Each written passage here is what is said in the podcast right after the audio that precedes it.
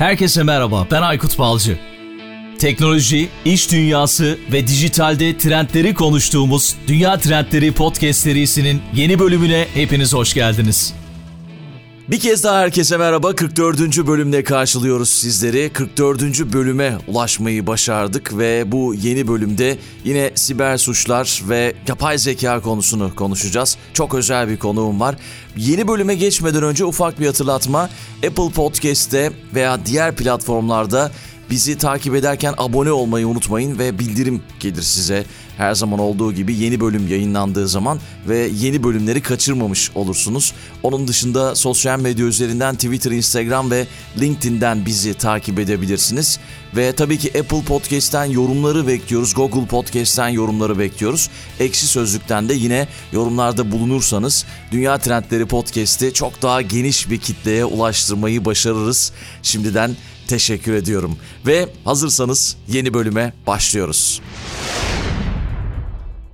Dünya Trendleri Podcast'in yeni bölümünden herkese merhaba. Bu bölümde konuğum Siber Güvenlik Araştırmaları Direktörü Fatih Karayumak ve kendisi şu anda Amerika Birleşik Devletleri'nde Boston'da. Ona kocaman bir merhaba demek istiyorum. Fatih merhaba selamlar. Merhaba abi selamlar. Nasılsın? Teşekkür ederim her şey yolunda. Sizden ne haber? Valla biz deyiz çok iyiyiz. Güzel bir sonbahar gecesi diyelim artık. Senin için gündüz sanırım şu anda ama. E... evet şu anda 3'e doğru geliyor zaten. ya uzun bir zamandır sözleştik bir türlü denk getiremedik. Sonunda planladığımız gün ve saatte buluştuk. Çok da sevindim gerçekten gerçekten. Senin bilgilerinden yararlanacağımız için çok keyifliyim, çok mutluyum. Valla e, faydalı olabilirsek e, o mutluluk bize. Eminim faydalı olacaksındır. Yani herkes bizi dinleyenler faydalı olacaktır ve güzel geçeceğini düşünüyorum. Bu bölümde ne konuşacağız? Yapay zeka ve güvenlik dedik. Bunu konuşacağız. Ama öncesinde biraz seni tanımak isteriz ne yapıyorsun Amerika Birleşik Devletleri'nde? Niye oradasın? Fatih Karayumak kimdir? Neler yaptı? Biraz belki kendini kendi ağzından anlatabilirsin bize. Eyvallah. Şöyle ufak bir CV mi vermemiz gerekiyor? Evet, veya? evet. tamam. O zaman şöyle başlayayım. Liseden sonra ben lisans ve yüksek lisans eğitimim için Almanya'ya gittim. Almanya'da Darmstadt Teknik Üniversitesi'nde informatik lisansı ardından informatik ve IT güvenliği alanında master bitirdim. Daha sonra orada bir siber güvenlik araştırmaları enstitüsünde araştırmacı olarak işe başladım. 3 sene çalıştıktan sonra Türkiye'ye geri dönmek arzusu oluştu ve oradan da TÜBİTAK'tan güzel bir teklif alınca evet, TÜBİTAK Siber Güvenlik Enstitüsü'nde çalışmak üzere Türkiye'ye geri döndüm. Yaklaşık bir 9 sene ardından memlekete geri dönüş oldu. Hı hı. TÜBİTAK'ta da Siber Güvenlik Enstitüsü'nde özellikle yazılım güvenliği konusunda çalışmaya başladım. Birçok devlet kurumlarıyla ve askeri projelerde vazife almak şerefine eriştik. Güzel işler de yaptığımızı düşünüyorum. Hatta iki sene boyunca da NATO'daki siber güvenlik konularında Türkiye'yi temsil etme vazifesi verildi. Özellikle siber güvenlik tatbikatlarında tatbikatları organize etme hı hı. ve Türkiye tarafından da tatbikatlara katılma noktasında vazife yaptık. Ondan sonra e,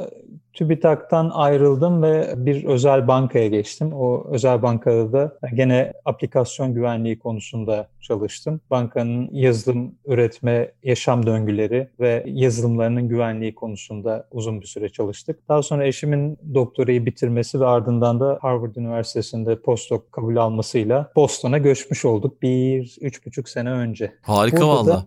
burada da global ölçekte ticari konularda çalışan bir sigorta şirketinde siber güvenlik araştırmalarını yönetiyorum. Yaklaşık bir 3 sene oldu başlayalı. Bizim yaptığımız şey burada sadece bir sigorta ürünü sunmaktan ziyade engineering based diyoruz. Yani hem tehditleri araştırıp o tehditleri müşterilerin nasıl daha az zarar görecekleri konusunda onlara danışmanlık verme. Ardından da bütün riskleri azaltma çalışmalarının ardından herhangi bir şey olursa da sonuç itibariyle bir sigorta şirketi gene o zararı kapatma noktasında bir iş planı var burada. Ve çok da işe yarayan bir plan. Şu anda da çalıştığım şirket e, market lideri diyebiliriz. Zaten de 1890'larda kurulmuş çok da eski bir şirket. Hı hı. Yaptığımız şey burada bir laboratuvar kurduk. O laboratuvarda özellikle güncel e, siber güvenlik tehditlerini araştırıyoruz. Değişik virüs ve malwarelerin farklı networkler olan etkilerine bakıyoruz. Özellikle müşterilerden gelen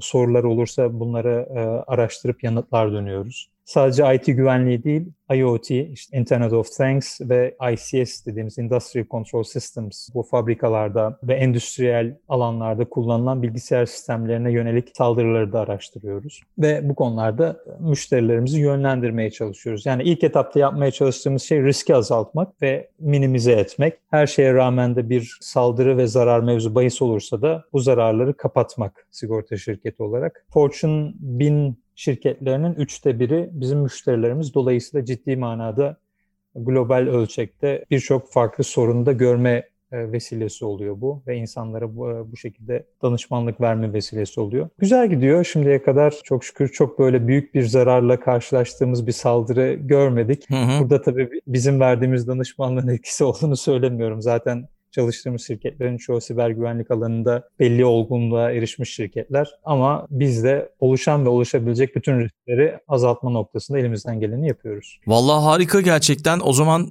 bu konuyla ilgili tam da aradığımız adam olduğunu bir kez daha e, düşünmeden edemedim. Umarım öyledir. gerçekten öyle. Çünkü biz dünya trendlerinde 2020 yılı içerisinde küresel bir araştırma ve danışmanlık şirketi olan Gartner'ın her yıl yayınladığı stratejik teknoloji trendleri listesini takip ediyoruz. Geçen sene Ekim ayında yayınlamıştı ve yine bu belki bu yıl içerisinde 2021'de neler olacağı konusunda bir liste hazırlayabilir ve o listede yapay zeka güvenliği hmm. maddesi de vardı ve evet. bunu da bu sene konuşmamıştık. En iyi kimle konuşuruz diye düşündük ve Fatih gerçekten sen e, aradığımız isim oldun. Teşekkür ediyorum önce e, kırmayıp katıldığın için. Yoğun tempondan bize vakit ayırdığın için tekrar çok teşekkür ederim. Estağfurullah ben teşekkür ederim misafir ettiğiniz için. Rica yani, ediyoruz. Artificial intelligence, yapay zeka konusu hakikaten çok önemli. Yani sadece işte rakamlara bakıldığı zaman bile şu anda yani bu senede global düzeyde yapay zekanın marketi yaklaşık 40 milyar dolar. Ger aslında bu 2019 rakamıydı. Bu sene çok daha yükselmiş olabilir. Çünkü 2027'ye kadar her sene %40 yükseleceği bekleniyor bu rakamın. Yani 40 milyar dolar sadece yapay zeka noktasında oluşan bir ekonomi var dünyada. Hı hı. Siber güvenliğe baktığınız zaman da işte 2019'da 156 milyar dolar civarındaydı. 2020'de işte 100 165-170 milyar dolar civarında gözüküyor marketin boyutu ve 2027'ye kadar da her sene en az %10 artacak. Yani 2027'de bir 300-350 milyar dolardan bahsedeceğiz siber hmm. güvenlik marketi için. Ve bu iki marketin de bir noktada birleşmemesi mevzu bahis değil. Hem siber güvenliğin işte mavi tarafında olan, işte defans, koruma tarafında olan ve legal tarafta olan insanlar açısından yapay zeka çok önemli. Hem de e, karşı tarafta, kırmızı taraf dediğimiz işte siyah şapkalı, işte hackerlar, saldırganlar dediğimiz taraf için de yapay zeka çok önemli. Çünkü sürekli yeni bir saldırı metodu, yeni bir bu işi kullanarak nasıl daha fazla para kazanabiliriz noktasında kafa yoran insanlar ve yapay zeka bunlara çok ciddi fırsatlar sunacak. Hı hı. Sunuyor da sunacaktı. Yani yapay zeka güvenliği kavramı senin de söylediğin gibi çok önem kazanmış durumda. İşte yine senin söylediğin gibi önümüzdeki 5 yıl içerisinde özellikle makine öğrenmesinin çeşitli alanlarda sık kullanılacağı öngörülüyor ve bununla Hı-hı. birlikte senin de uzmanlık alanın olan nesnelerin interneti, bulut bilişim, işte mikro servisler ve akıllı cihazlar gibi alanlarda potansiyel birçok saldırı olasılığı hı hı. giderek artıyor ve evet. dolayısıyla diğer yandan da iş dünyası içinde bir takım fırsatlar ortaya çıkıyor. Bu teknolojiler diğer yandan da ciddi güvenlik tehditlerini oluşturuyor. Şimdi bu Aynen. noktada belki şeyi sorarak başlayabilirim. Yapay zeka güvenliğini temel prensipte incelemek gerekirse hangi temel prensiplerden bahsedebiliriz? Şimdi bahsettiğimiz konu güvenliği yapay zeka ile nasıl sağlarız? Yani yapay zekanın kendi güvenliğinden ziyade işte bunu yani güvenliği bu şekilde nasıl sağlarız e, konusuna bakacaksak birkaç temel unsur var burada. Yapay zekanın en temel noktalarından bir tanesi senin bahsettiğin gibi makine öğrenme ve makine öğrenmenin temelinde de yani en temellere gidip matematikten bahsetmeyeceğim ama konuyla ilgili olan insanların hemen fark edecekleri veya duymuş oldukları neural network'ler var. Şimdi güvenlik noktasında güvenlik araştırmalarının üzerine fokus oldukları şey bu neural networklerin ne kadar sağlam çalıştıkları her şeyden önce. Yani robustness dediğimiz doğru çalışmalarının nasıl kanıtlanabil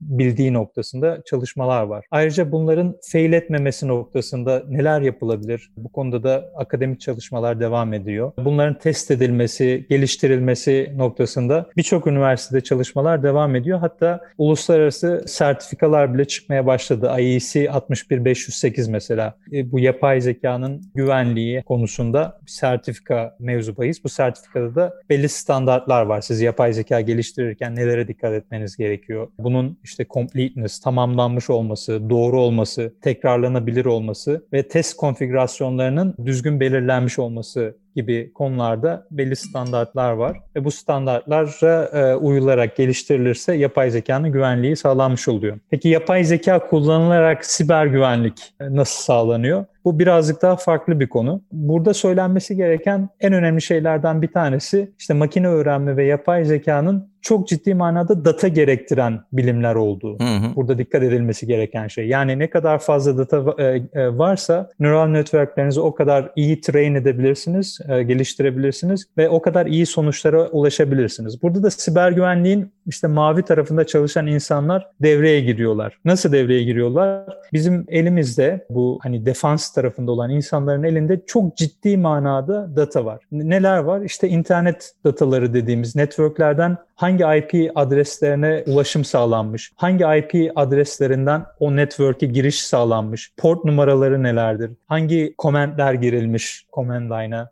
hangi aplikasyonlar çalıştırılmış, gibi birçok e, log tutuluyor. Bütün şirketlerin IT'lerinde ve hı hı. zannediyorum ileride de konuşacaksınız. Dijitalleşen dünyadan bahsedeceksiniz. Artık irili ufaklı bütün şirketlerin ciddi manada bir network altyapıları oluştu. Çünkü herkesin bir web sitesi oluşturma, kendi içinde bilgisayar sistemleri oluşturma gibi ihtiyaçları var. Dolayısıyla bu tarz datalar insanların eline çok kaliteli doneler veriliyor. Nasıl doneler? İşte benim sistemime dışarıdan bir saldırı gelirse en çok kullanılan portlar neler olabilir? Veya işte benim şirketimden dışarıya e, çıkan IP adreslerinde en çok nereye ulaşılıyor? En çok hangi IP adreslerden geliyor? Buna göre ben nasıl güvenliğimi sağlamam gerekiyor Hı-hı. gibi şeyleri manuel olarak düşünüp ortaya koymaktansa bir yapay zeka ile ve yapay zeka sunan güvenlik ürünleriyle bunu sağlamak çok daha kolay hale geliyor. Özellikle derin öğrenme, deep learning dediğimiz şeyler de bu işin içine girince çok küçük bir network'ü bile en az iki veya üç tane kişinin hani güvenlik biriminde bulunarak savunması gerekiyor. Bu Security Operation Center dediğimiz birimi yönlendirecek kişilerin en az 2-3 kişi olması lazım. Bunların da bütün bu dataları işleyip kendi kafalarına göre manuel bir şekilde bu e,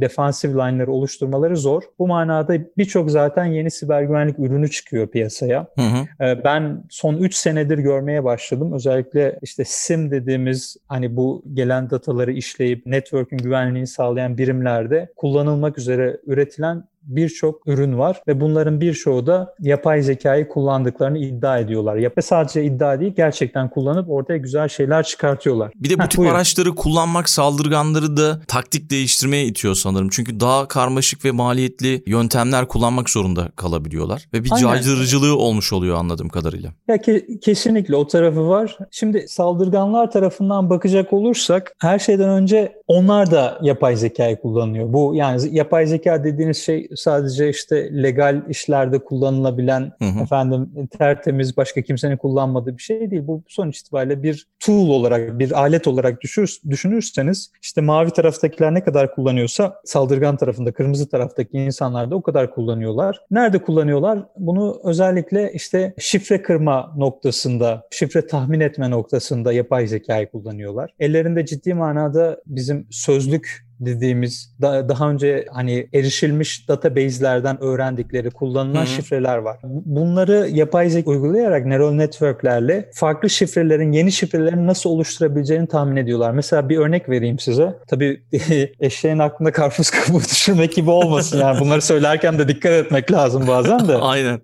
Basit bir örnek vereceğim ama. Mesela siz diyelim ki bir şirketin network'üne bir şekilde sızdınız saldırgan olarak ve onların işte şifrede database'lerine bir şekilde elde ettiniz. Tabi bu genellikle şu anda kullanılan aktüel de- database olmaz. Muhtemelen eski database'lerden birini ele geçirirsiniz. Çünkü yeni Hı-hı. database'lerini büyük ihtimalle çok daha iyi bir şekilde koruyorlardır. Böyle bir şey yaptıysanız veya hiç o network ele geçirmeden işte internet üzerinden deep web'de, dark web'de satılan database'ler bir şekilde iletişime geçtiniz. Eskiden ele geçirilmiş o database'lerden bir tanesini aldınız. Orada o şirkette çalışan A kişisinin bir sonraki koyacağı şifreyi tahmin etme şansınız çok ciddi manada yükseliyor. Eğer daha önceki girdiği şifreleri görebiliyorsanız.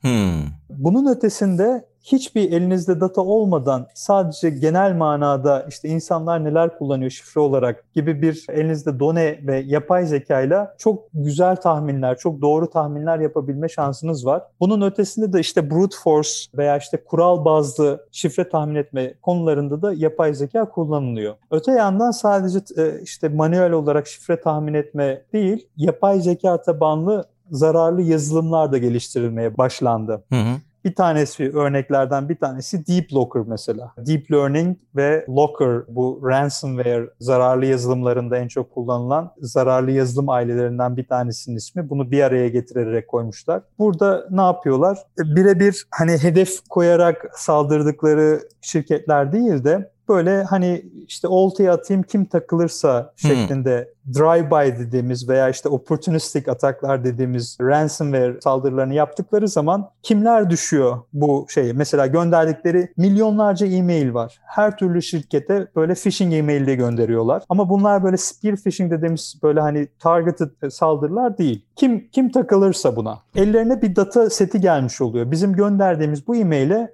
e-maildeki linke kim tıklıyor? Bunları aldıktan sonra hangi şirketlere saldırabileceklerini buradan çıkartabiliyorlar. Hangi şirketler daha kolay saldırılabiliyor bu konuda. Hı hı. Bunu aldıktan sonra da işte bu deep learning kullandıkları ransomware'i gönderip bu insanlara işte bir şekilde o şirketlerin içine sallıyorlar. Ransomware Delivery Framework dediğimiz mekanizmalar var. Bunlarla ilk önce girdiği bilgisayarda network'ün içinde ne oluyor, ne bitiyor ilk önce tamamıyla anlamaya çalışıyor. Yani girer girmez bütün sistemi işte e, şifreleme gibi bir şey yapmıyor. Normal ransomware'lerde gördüğümüz davranış gibi. Hı hı. İlk önce network'te neler oluyor, neler bitiyor bunu anlamaya çalışıyor. E, log datalarına erişmeye çalışıyor. Ondan sonra kendi haklarını yükseltmeye çalışıyor. Yani son kullanıcıysa mesela e, ulaştığı bilgisayar acaba nasıl local admin olabilirim diye bakmaya başlıyor. Bütün bunları yaparken de e, yapay zeka kullanılıyor. Yani yap, hatta bu yapay zeka algoritmasını saldırdığı bilgisayarın kendi CPU'sunu kullanarak çalıştırıyor. Çok ilginç bir şekilde. Tam bir virüs yani. Hı hı. Ve bu bunları aldıktan sonra bu dönelerle birlikte işte özellikle haklarını da yükseltebilirse bütün network'ü bir anda sekteye uğratacak bir şekilde şifreliyor. Daha sonra da sizden o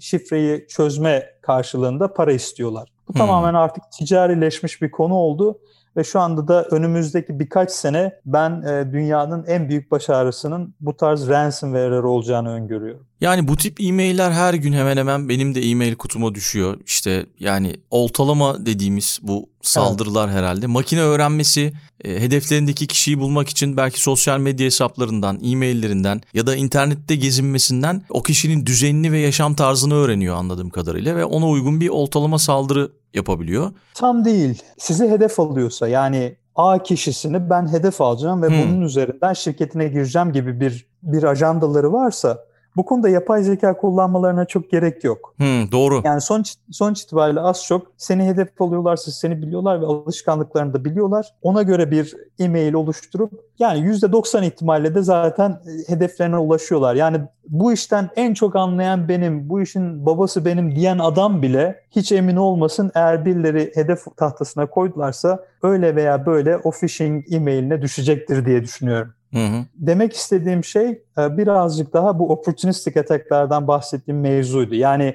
o kadar çok e-mail gönderiyorlar ki yani kimi düşürebilirim diye bakıyorlar. Orada yap, yapay zekayı. Hangi şirketin bu konuda çalışanları mesela daha az farkında bu işin veya daha az eğitim almışlar bu konuda. Bunları çıkartma noktasında kullanılıyorlar e, yapay zekayı hmm. daha çok. Yani yapay zekayı şöyle düşünmek lazım hocam. Elimde inanılmaz bir data seti var. Ben bununla ne yapayım dediğin anda o soruyu sorduğun anda yapay zeka devreye geliyor. Yani yapay zeka ve makine öğrenmesiyle o data setinden çıkartılabilecek birçok şey var. Benim birazcık hani şu anda geliştirilen teknolojilere hafif de böyle bir şüpheyle bakmamın sebeplerinden bir tanesi işte mesela bir, birisi geldiği zaman bana ya benim elimde böyle bir ürün var sizin işinize yarar mı? İlk sorduğum şey senin e, data pointlerin veya data setin nereden Hı hı. veya ne kadar büyüklükte? Bunun korelasyonunu nasıl yapıyorsun? Bu eğer bunları yapabiliyorsa onun arkasından muhakkak çıkartılabilecek çok şey var demek. Şöyle söyleyeyim, elimde yeterince data seti varsa seninle alakalı ben sana bir soru sorduğum zaman vereceğin cevabı ben öngörebilirim makine Hmm. öğrenmesi kullanarak. Ve bunun tabii siber güvenliğe bir sürü uygulaması oluyor az önce verdiğimiz örneklerde olduğu gibi. Tam konumuzla alakalı değil ama geçtiğimiz yıllarda bir konferansa gitmiştim ve o konferansta daha önce Google'da çalışmış olan bir çalışan şöyle bir şey söylemişti. Google sizi işe aldıktan sonra sizin ne zaman istifa edeceğinizi ya da istifa etme düşüncenizin olup olmadığını anlayabiliyor gibi bir şey söylemişti. Evet. Ya böyle bir şey evet. olabilir mi yani bu falcılık gibi bir şey oluyor yani ya da Hiç hiç hiç şaşırmadım. Yani, Yani- eğer özellikle sosyal medya konusunda son zamanlarda çıkan birkaç program var Netflix'te. Bir tanesi Social Dilemma, bir Hı tanesi de Big Hack ismi. Big Hack bu e, Cambridge Analytica skandalını anlatıyor Facebook üzerinden. Özellikle Amerikan seçimlerinin ve diğer e, daha birkaç tane konunun nasıl manipüle edildiği ile alakalı. Bu Social Dilemma'da da e, sosyal medya şirketlerinin insanları nasıl manipüle ettiğini anlatıyor. Yani eğer dinleyenleriniz bunları izlemediyse muhakkak izlesinler. Hı hı. Yani benim benim istisnasız özellikle Social Dilemma'yı izleyen bütün arkadaşlarım direkt sildiler yani sosyal medya accountlarını. hadi canım. Ee, tabii günümüzdeki en geçer akçe yani ne dolar ne altın ne başka bir şey data, bilgi. Ve sosyal medya şirketleri ve bunların da en büyüğü Google diyebiliriz. Yani data toplayan şirketlerin en büyüğü Google desek yanlış olmaz herhalde Hı hı. Bunlardan besleniyorlar. Yani insanların ne yaptıklarını, ne yapacaklarını tahmin etme üzerine kurulu bunların iş modelleri. Yani sen e, birey olarak ya önümüzdeki hafta ne satın alacaksın bunları %99 oranında doğrulukla tahmin edebiliyorlar. Sosyal medya şirketlerinden bahsediyorum. Bırak yani Google'ı falan da bırak senin hani internet üzerinden gezinme alışkanlıklarını salla. Adam sadece senin behavioral analytics üzerinden e, ne yapacağını, ne edeceğini, nasıl bir ilişkin olduğunu, insanlarla nasıl bir sosyal çerçeve içinde yaşadığını her şeyi biliyorlar. Tabii hani bu A kişisi böyle şeklinde değil. Yani sen yüz milyonlarca koddan bir tanesisin ama bununla birlikte adamlar sana uygun şeyler, reklamlar, efendim tercih et, edecekleri mesela senin yapmanı istedikleri tercihler noktasında seni manipüle ediyorlar. Hı hı. Bu, bu sadece herhangi bir şey satın alma olarak düşünmemek lazım. Mesela adam senin bir sonraki hareketinde hangi siteye gitmeni bile manipüle etmek istiyor. Veya YouTube Doğru. üzerinden hangi videoyu izlemen gerektiğini adam karar veriyor. Yaptığı bu analizler üzerinden. Anlatabiliyor muyum? Hı hı. Dolayısıyla Google'ın senin ne zaman istifa edeceğini öngörebilmesi çok da afaki bir şey değil.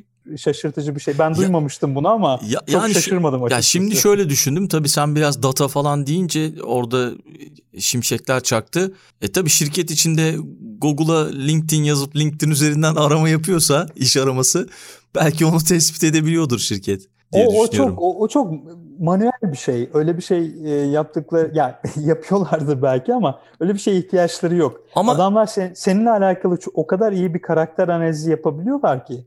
Yani düşünsene internet üzerinden yaptığın bütün aramalar, gittin yani Chrome üzerinden gittiğin bütün web sayfaları. O, hatta o kadar ki mesela bir makale okuyorsun diyelim. O makalede böyle fokus olduğun bir tane paragraf var. hı hı. Mı?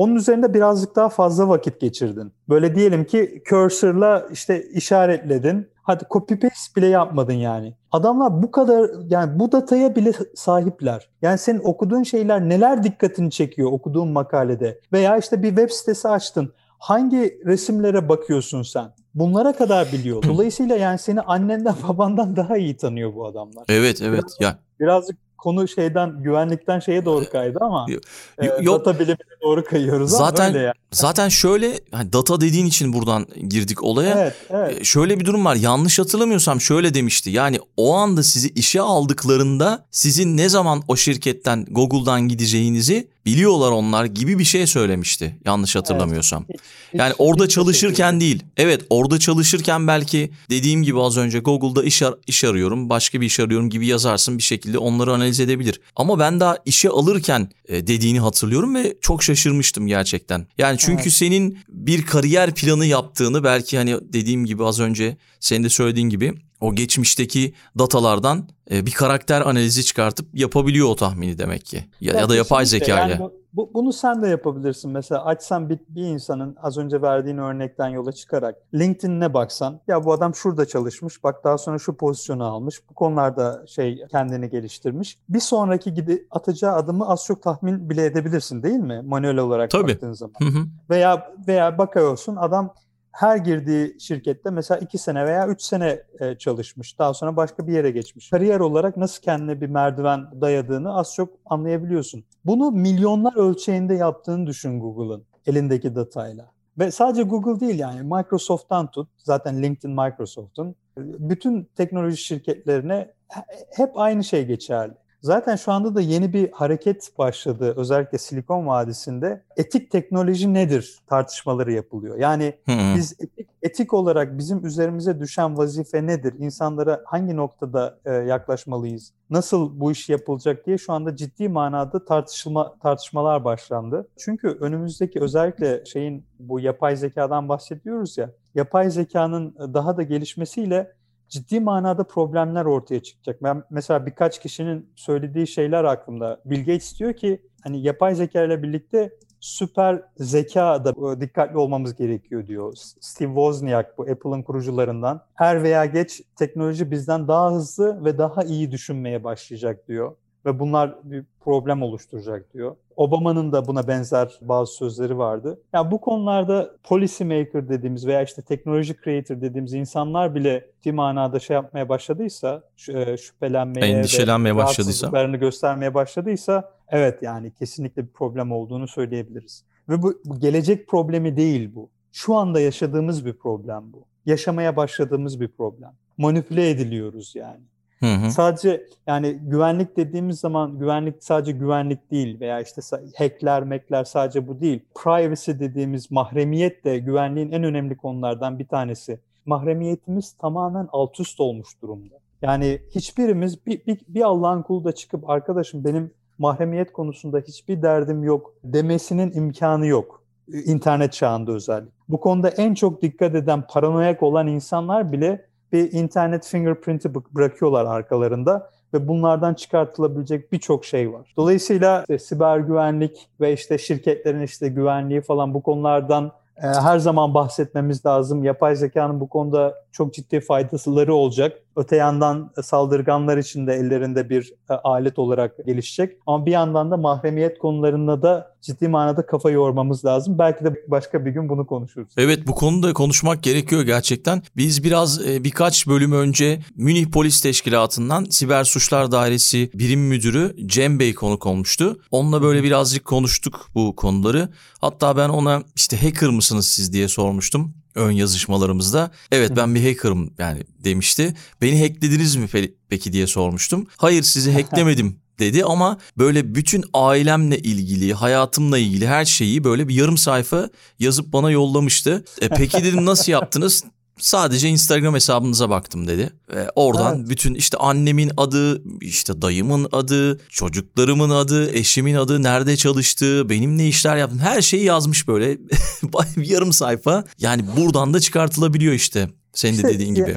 Mahremiyetin güvenliğe bakan tarafı da şu. Mesela sen diyelim ki bir şirketin CEO'susun diyelim. Para işlerine bakan en Hı-hı. üst düzey adamsın. Eğer ben seni hedefime koyduysam sosyal medyada bulduğum bu bilgilerle o kadar güzel bir phishing e-maili oluşturabilirim ki aklına hayaline gelmez bunun bir phishing e-maili olduğu. Anında hı hı. o linke basarsın veya o gönderdiğim attachment'a tıklarsın ve o virüsü bilgisayarına alırsın yani. İşte bu yüzden mahremiyet esasında güvenlik için de çok önemli. Doğru. Saldırganlar da saldırganlar da bunu sürekli kullanıyorlar. Bizim de hani mavi tarafta legal olarak çalışan siber güvenlik araştırmacıları biz de kullanıyoruz. Mesela yaptığımız testlerde özellikle Türkiye'de tabii ki kurum e, kuruluş ismi vermeyeceğim ama e, yaptığımız en temel şeylerden bir tanesi social engineering dediğimiz e, bir e-mail listesi üzerinden insanlara o insanları tanımadan bile mail gönderip Acaba kim tıklıyor linklere, kim basıyor attachment'lara gibi şeylere bakıyorduk. Siz bunu hedefli olarak yaparsanız yani kandıramayacağınız insan yok. O yüzden internet üzerinde nasıl datalarınız var herkesin bir, bir şöyle durup bir düşünmesi lazım. Bu, bu podcast'i dinleyen herkes şöyle bir dursun. Acaba ben kendimle alakalı nasıl bilgiler koyuyorum internete diye şöyle bir iki dakika düşünsün. Hı hı. Yani eğer dehşete düşmüyorsa konunun ciddiyetini anlamıyordu. Valla şöyle onunla ilgili de bir örnek vermişti. Yanılmıyorsam İrlanda'da e, bir Facebook kullanıcısı 3 ay Facebook kullanıyor. Yine yanlış olabilir e, rakam ama çok kısa bir süre Facebook kullanıyor ve sonra Facebook'a diyor ki ben Facebook'tan çıkıyorum ve benim daha önceki datalarımı bana verin. Kapatıyorum Facebook'u diyor ve İrlanda yasalarına göre de işte öyle bir yasaya göre de 14 gün içerisinde Facebook'un onu göndermesi gerekiyormuş. Yani karşı evet. tarafa ve evet. karşı tarafa gönderiyor. Ya binlerce sayfa. Tabii. Öyle diyeyim. Yani sayfalar böyle yani. Bin, bin küsür sayfa bir şey geliyor ve sayfa şeye dökmüşler yani. Düşün 3 aylık kullanımdan bu şey çıkmış data. Aynen. Ve ya şimdi işte... Facebook insanlar sadece şey olarak düşünüyor. Ve Facebook veya herhangi bir sosyal medya. Tabii Instagram, WhatsApp hepsi zaten Facebook'un bu arada yani bunları da gözden kaçırmamak lazım. Adamlar sadece sosyal medya datası değil konuştuklarınızın üzerinden ne yazıyorsunuz, ne kadar hızlı yazıyorsunuz, kime yazıyorsunuz bu dataları da tutuyor. Ama burada önemli olan şu yani sadece sizinle alakalı kişisel işte bilgileriniz e, veya datalarınız değil Facebook'un reklam verdiği web sitelerine gittiğiniz zaman o yaptığınız gezintiler ve o sitelerde ne yaptığınız konusunda da data, data tutuyor. Yani sadece kişisel bilgiler değil, kişisel davranış bilgileri de tutuyor. Yani sadece e, sosyal medya şirketleri değil dediğim gibi. Yani bütün teknoloji şirketleri bunu yapmaya çalışıyor ama inanılmaz boyut. Yani aynı şeyleri tekrarlamanın manası yok. Bu konuda hakikaten çok dikkat etmek lazım. Mahremiyet konusu çok önemli bir konu ve güvenliğe de birebir etkisi olan bir konu. Hı hı. O zaman asıl konumuza geri dönelim. Buyurun. İki hepsi bağlantılı zaten birbiriyle de güvenlik konusu sonuçta. Evet. Peki bu siber güvenlik savunmasını arttırmak için neler yapmak gerekiyor? Yani yapay zekanın güçlendirilmesi konusunda neler yapmak gerekiyor? Belki bundan Hı-hı. konuşabiliriz biraz. Evet, hani siber güvenlik konusunda ne yapmak lazım sorusu yani yapay zekayı kullanmadan önce yapılması gereken temel şeyler var. Yani siber güvenlik konusunda daha önceden de e, konuk aldınız. Eminim daha sonradan da konuk alacaksınız. Çok hı hı, güncel hı. bir konu ama benim kişisel olarak kanaatim siber güvenlik konusunda yapılması gereken temel 6-7 tane şey var. Hani istiyorsanız bunları da konuşabiliriz ama yani tabii, bu konularda tabii. çalışan çalışan herkesin bildiği işte network segmentasyonu, işte multi-factor authentication dediğimiz. Ondan sonra elinizde ne tür asetler var, ne tür hardware ve software olarak neler olduğunu bilmek, kullanıcıları eğitmek, identification and access management dediğimiz kimlerin hangi bilgisayarları veya hangi sistemlere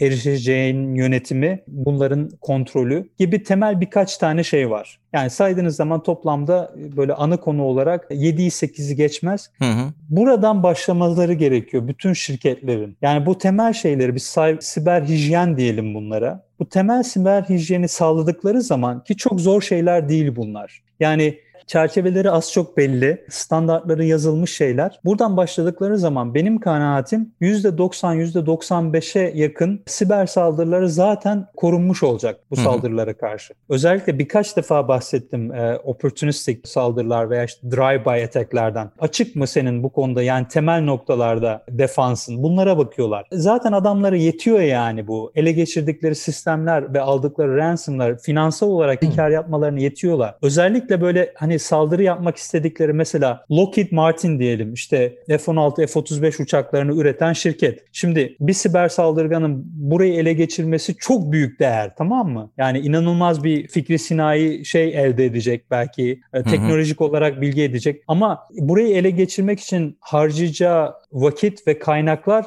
da inanılmaz büyüklükte. Bunu ancak mesela devletler hani bu işin altına girebilirler. Mesela Çin bu noktada ciddi manada uğraşıyor. Mesela destekledikleri saldırgan takımları var. Tabii ki el altından destekliyorlar bunları resmi olarak değil. Bunlar kendilerine göre zaten korumaları, efendim tehdit modellerine karşı oluşturdukları şeyler var. Bunlardan bahsetmiyorum ben. Bahsettiğim şey geri kalan işte %95 oranında şirketin kendisini nasıl koruyacağı ve bunlar da dediğim gibi temel bazı siber hijyen kurallarına uyarak birçok konularda kendilerini koruyacaklardır. Çünkü e, yapılan saldırılar yüzeysel saldırılar. Hı hı. İşte phishing ile başlayan, kim gelirse takılırsa ortaya, ondan sonra da otomatik olarak devam eden saldırılar. Ama belli bir şeyin üzerindeyseniz, dediğim gibi hani belli bir finansal olgunluğa erişmiş ve artık bir teknoloji üreten bir şirket haline gelmişseniz artık daha sofistike metotlardan en önemlilerinden bir tanesi de işte yapay zekayı siber güvenliğe uygulama veya uygulayan şirketleri servis sağlayıcısı olarak kullanma. Bu bahsettiğim Security Operation Center çözümleri veya işte şirket içerisinden data kaçırmayı engelleyen çözümler veya gene önemli noktalardan bir tanesi e, insider threat dediğimiz yani şirketin içinde çalışanlardan gelecek tehditlere karşı alınabilecek önlemler noktasında yapay zeka kullanılabilir. Son örneğe birazcık girmek gerekirse içeride çalışanlardan nasıl tehditler gelebilir diye mesela akla gelebilir. Mesela adam kovulacaktır. Kovulacağını da biliyordur ve e, haksız olarak görüyordur diyelim. Ne yapar bu adam? Muhtemelen na- nasıl en büyük zararı verebilirim diye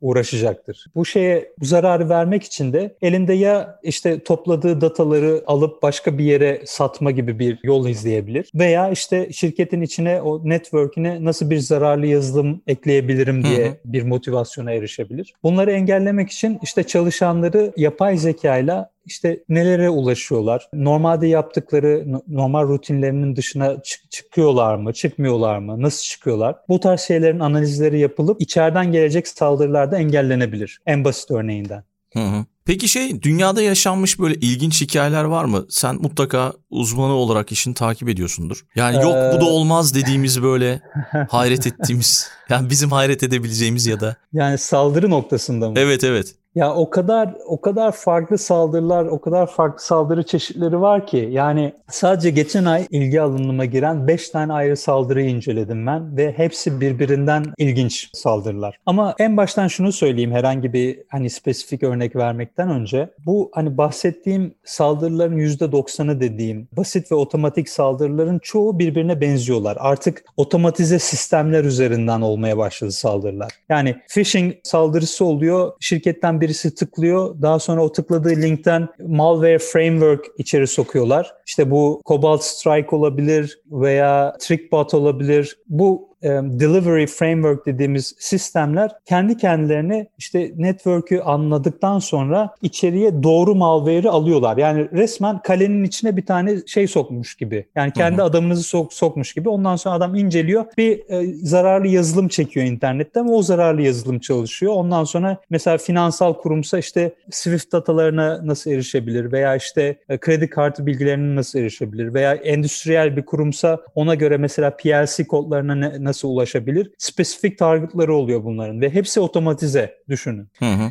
Ama bunun ötesinde ilginç dediğiniz saldırılar benim her şeyden önce aklıma gelen şey endüstriye yönelik saldırılar. Yani endüstriyel kontrol sistemlerine ve Internet of Things dediğimiz nesnelerin interneti hususunda yapılan saldırılar bana çok ilginç geliyor. Neden? Çünkü dijitalleşiyor dünya. Yani baktığınız zaman işte bir güç, elektrik üreten işte santraller veya işte büyük fabrikalar. Eskiden bundan bir 10 sene öncesine kadar çok standart sistemlerle çalışıyorlardı. Yani bilgisayar sistemleri yine vardı ama kapalı kutuydular. Yani saldırmak çok zordu. Mesela 2010 yılında işte İran'a yapılan Stuxnet saldırısı var. Onların nükleer istasyonlarına. Hı hı. Daha daha doğrusu uranyum e, zenginleştirme programlarına yapılan bir saldırı. Yani o saldırıyı ge- gerçekleştirmek için milyonlarca dolar harcıyor. İsrail olduğu söyleniyor saldırının arkasında ama ke, yani %100 kanıtlanmış bir şey değil bu. Ama harcanan para, emek inanılmaz. O saldırıyı oraya yapmak için de kullanılan metotlar hiç kimsenin bilmediği zero day dediğimiz işte e, Windows işletim sisteminde e, oluşan açıklıkları kullanma vesaire çok karmaşık ve çok ilginç bir saldırı. Ama bunun sebebi bu kadar para harcanmasının ve bu kadar uğraşılmasının sebebi kapalı sistem olmaları bunların. Şimdi günümüzde artık bu endüstriyel kontrol sistemleri yavaş yavaş açılmaya başladı. Hmm. Bu nesnelerin internetinin özellikle 5G'nin gelmesiyle birlikte şirketler artık Siemens gibi Alan Bradley gibi bu endüstriyel kontrol sistemi geliştiren şirketler e, digital twin oluşturuyorlar. Mesela fabrikanızdaki sistemin dijital olarak aynısını adamlar bulut bilişimde kurup bunun üzerinden yönetiyorlar sistemi. Veya herhangi bir arıza olacağı zaman bunu nasıl öngörebiliriz gibi e, oluşan datalardan gene yapay zeka kullanılarak e, öngörmeye çalışıyorlar. Anlatabiliyor muyum? Çok güzel bir yaklaşım bu dijitalleşme ama bu şuna sebep oluyor. Sen açıyorsun sistemi internet. TCP IP açmış oluyorsun. Çok farklı işte Modbus'tan tut e, Profinet'e kadar çok spesifik protokoller kullanılan sistemler artık TCP/IP ile konuşmaya başlıyor internetle. Anlatabiliyor Hı-hı. muyum? Ve bu da direkt olarak şey sağlıyor e, saldırganlar için yeni bir açık kapı sağlıyor. %100 olmasa bile birçok kurumsal şirket artık bu sisteme geçmiş durumda yanılmıyorsam. Evet. Ve geçmek zorundalar da. Kim artık yani 30 30-40 sene öncesinin teknolojisiyle e, devam edebilir ki?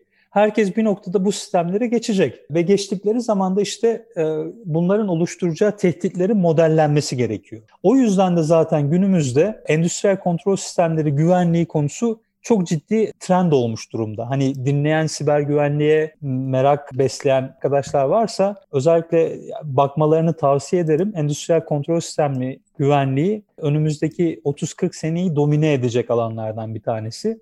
Ya bunlar nasıl, işte tehdit modellemesi nasıl yapılır, risk analizi nasıl yapılır, bu risk analizi üzerinden doğru güvenlik defansif adımları nasıl atılır, derinlemesine güvenlik dediğimiz işte katmanlı güvenlik nasıl sağlanır? Bütün bunların tekrar düşünülmesi gerekiyor. Özellikle hı hı. bu uh, digital transformation dediğimiz hani dijitalleşiyor ya şirketler. Eski sistemleri yeniye geçiriyorlar, işte agile'e geçiyorlar vesaire. Bunu yaparken e, akıllarının bir köşesinde muhakkak ya bunun siber güvenlik karşılığı nedir? Ol, oluşan değişikliklerde benim karşıma çıkacak tehditler neler göre defansif metotlar geliştirmeleri gerekiyor. De- dediğim gibi saldırganlar boş durmuyor çünkü. Aynı Hı-hı. şekilde onlar da sürekli yeni metotlarla, yeni yaklaşımlarla geliyorlar. Teknolojiyi onlar da kullanıyorlar. Ee, en en baba algoritmalar o taraflarda gelişiyor çünkü karşılığı çok büyük. Milyonlarca dolardan bahsediyoruz. Yani tek bir ransomware bir üniversiteye yapılan tek bir ransomware saldırısı yarım milyon dolar getirebiliyor. Ve çok dediğim gibi otomatize bir şekilde yaptığınız şeyler bunlar. Artık öyle bir hale gelmiş ki Rusya'da üretiyorlar bu ransomware delivery sistemi. Kullanacak adamlar çok başka. Kullanacak adamlar gidiyor bu üretenlerden satın alıyor sistemi. Daha sonra ransomware'e ulaştırıyorlar. Bu transaksiyonları yapıyorlar bir şekilde. Parayı Hı-hı. kazanıyorlar. İşte yüz, bir, bir kısım yüzdesini bu üreten adamlara veriyorlar. Bir kısmını işte ulaştıran adamlara veriyorlar. Ciddi manada bir piyasa oluşmuş durumda.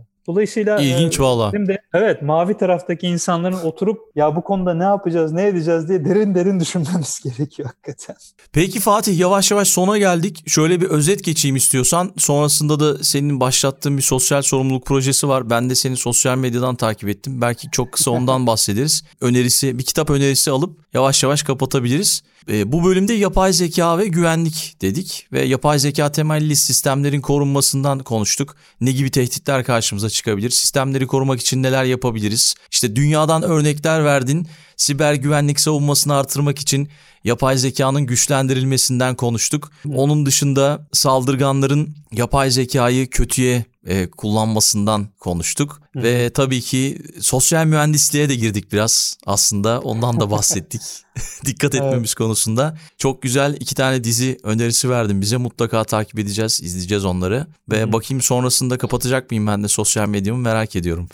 bir, bir izle ondan sonra yani kapatmazsan senle bir tekrar konuşmamız gerekiyor. tekrar bir konuşmamız gerekiyor. Peki şey dünyada yaşanmış ilginç hikayelerden de bahsettin bize çok teşekkür ediyoruz. Bir de kişisel olarak farkındalık yaratmak için bir sosyal sorumluluk projesi başlattın. Yaz aylarında yaptın bunu galiba. Hala devam ediyor musun? Biraz ondan bahsedebilirsin belki. Şimdi yani kendi kendi oluşturduğum bir şey değil de katıldığım bir sosyal sorumluluk kampanyası diyelim. Hı hı. Burada kanser konusunda kanser araştırmaları yapan üniversitelere ve hastanelere destek veren bir vakıf var. Benim eşim de sağlık alanında çalıştığı için kendi yazdığı grantlar var işte yaptığı e, çalışmalara işte destek bulmak için insanlar araştırma grantları yazıyorlar ve desteğe değer bulunursa ciddi manada kaynaklar sağlanıyor. İşte e, bu tarz kaynak sağlayan bir tane vakıf her sene e, Eylül ayında bir bisiklet yarışması düzenliyor. İnsanlar sürdükleri kilometre başına işte insanların arkadaşları veya tanıdıkları bağış yapıyorlar bu vakfa. Ben de bu tarz bir şeyde geçen Eylül ayında katkıda bulunmak istedim ve 280 mille yakın bisiklet bindim ve bunun karşılığında da çok büyük bir rakam değil ama 580 dolar civarında bir rakamda bağış yapıldı bu vakfa. Olsun süper. Yani ufak yani bir... işte bir damla taşıyabilirsek ne mutlu bize de diyelim. E, ama yani etrafta neler oluyor, neler bitiyor farkında olmak lazım. Birçok yani bu benim verdiğim örnek bilim konusunda, bilime destek konusunda çalışan bir vakıf. Çok farklı e, konularda çalışan vakıflar var ve illa böyle hani kendi hani e, maddi olarak çok büyük imkanlara sahip olmak gerekmiyor. Yani kişisel olarak e, ilgilenmek, bu vakıflar neler yapıyor, neler bitiyor, bilgi sahibi olmak bile bence çok değerli şeyler. Ve elinden geliyorsa bir bisikletin varsa benim konumumda binip bu şekilde destek sağlamak da benim için çok keyif verici, tatmin edici bir şey oldu. İnşallah önümüzdeki senede aynı şeyi yapmayı düşünüyorum. Podcast'i dinleyen insanların yaşadığı ülkelerde de muhakkak bilime ve topluma da faydalı birçok vakıf vardır. Önemli olan burada birazcık araştırmak, körü körüne yani önüne çıkan ilk vakfa hani e, bağış veya işte vaktini teslim etmekten ziyade işte neler yapıyor, neler ediliyor, nasıl kullanılıyor kaynaklar bunları araştırıp bir, bir, bir iki tanesini seçip tavsiye ederim. Yani ben kendi adıma çok e, keyif alıyorum bundan. Valla benim de ilgimi çekti sen paylaştıktan sonra. O yüzden burada podcast'te de taşımak istedim. Hoşuma da gitti. Evet. Tebrik ediyorum seni. E, az çok dememek lazım. Hem kendine de bir fayda olmuş ve spor yapmış olmuşsun. Aynen Sağlık aynen o tarafı da ekstra bana faydası. Peki o zaman Fatih bir de kitap önerisi böyle bize verebilirsen her konuğumuz e, bir kitap Aa. önerisinde bulunuyor. Böyle bir kütüphanemiz oluşmuş oldu. Siber güvenlik konusunda özellikle siber güvenlik mühendisliği konusunda çalışmak isteyen insanlara şu kitabı tavsiye edeceğim. Linkini de ben sana gönderirim koyarsın istiyorsan Amazon'dan. Hı-hı. Bu Aralık'ta çıkacak daha bu üçüncü versiyonu da. Security Engineering A Guide to Building Dependable Distributed Systems. Tamam. Bu, bu kitabı kesinlikle tavsiye ediyorum. Herkesin başucu kitabı olması gereken kitaplardan bir tanesi bence. Yazarı Ross Anderson. Muhakkak bunu tavsiye ederim. Cyber warfare konusunda veya işte devletler arası siber güvenlik veya siber güvenlik politikaları gibi şeyler konusunda ilgilenen insanlara Richard Clarke'ın Cyber War diye bir kitabı var. Onu tavsiye edebilirim. Bir de benim şu anda okuduğum yani siber güvenlikle alakalı değil ama hani ülkelerin neden zengin, bazı ülkelerin neden fakir kaldıklarını hmm. çok iyi anlatan bir kitap var elimde. Muhakkak ismini de duymuşsundur yazanın Daran, Daron Acemoğlu diye. Hı hı. İsmi de geçmişti evet, duydum. bayağı. Ee, bu kitabın ismi de Why Nations Fail. Bu kitabı da kesinlikle tavsiye ediyorum insanlara. Yani ben çok zevkle okuyorum. Daha üçte birine gelmedim ama ikinci kitabı bile çıktı hatta. Onu da aldım. Ee, Daran Acemoğlu ve James Robinson'ın yazdığı Why Nations Fail. Bunu da tavsiye ederim. İlginçmiş ya. Bu üç kitabı da bence okumak lazım. Hatta sonuncusu çok daha ilginç geldi. Nedir peki böyle bir şey verir misin bize biraz? Yani spoiler mı istiyorsun? Evet abi. abi temelinde yani ülkeler neden batar konusuna bakınca yazarın bence ileride de anlatacağı temel şey doğru enstitüler. Enstitü derken hani bilimsel enstitülerden bahsetmiyorum yani ülkenin üzerine kurulduğu enstitülerin doğru çalışmasından bahsediyor. Hmm. Yazar özellikle demokratik çerçevede düzgün kurulmuş ve birbirini bir şekilde yoklayan enstitüler ülkelerin yükselmesine çok büyük katkı sağlıyor. Eğer yavaş yavaş bozulmaya ve kontrol edilememeye başlayan enstitüler direkt ülkelerin hem ekonomisine hem yönetilebilirliğine ciddi zarar vermeye başlıyor. İlerlersem ve farklı şeyler Vallahi bakacağım. anlarsam sana söylerim. Yok ben de okuyacağım o kitabı merak ettim gerçekten hepsini. Muhakkak muhakkak çok Peki. muazzam bir kitap. Fatih çok teşekkür ediyorum konuk olduğun için. Çok değerli bilgiler aldık yine. Eminim ki dinleyen herkes de bilgilenecektir. İletişim bilgilerini yazacağım ben podcast'in açıklama evet. kısmına. Mutlaka sana geri dönüşler olacaktır diye düşünüyorum. Şimdilik bu kadar. Çok teşekkürler. Boston'a sevgiler, saygılar. Sevgiler, saygılar bizden. Konuk ettiği için asıl ben teşekkür ederim. Umarım sonradan da görüşebiliriz. Tabii tabii her zaman bekliyoruz Almanya'da, Türkiye'de. Umarım görüşeceğiz. Selamlar, saygılar tekrar. O zaman bölümü kapattık. Dünya Trendleri Podcast serisinin bu bölümünün sonuna geldik. www.dünyatrendleri.com Twitter'da @dünya_trendleri, Instagram'da dünya.trendleri adreslerinden Dünya Trendleri Podcast'i takip edebilirsiniz. Unutmayın önerileriniz ve merak ettikleriniz içinse info gmail.com adresinden mail atabilirsiniz. Bu bölümü dinlediğiniz için çok teşekkürler. Yeni bölümde tekrar buluşmak üzere.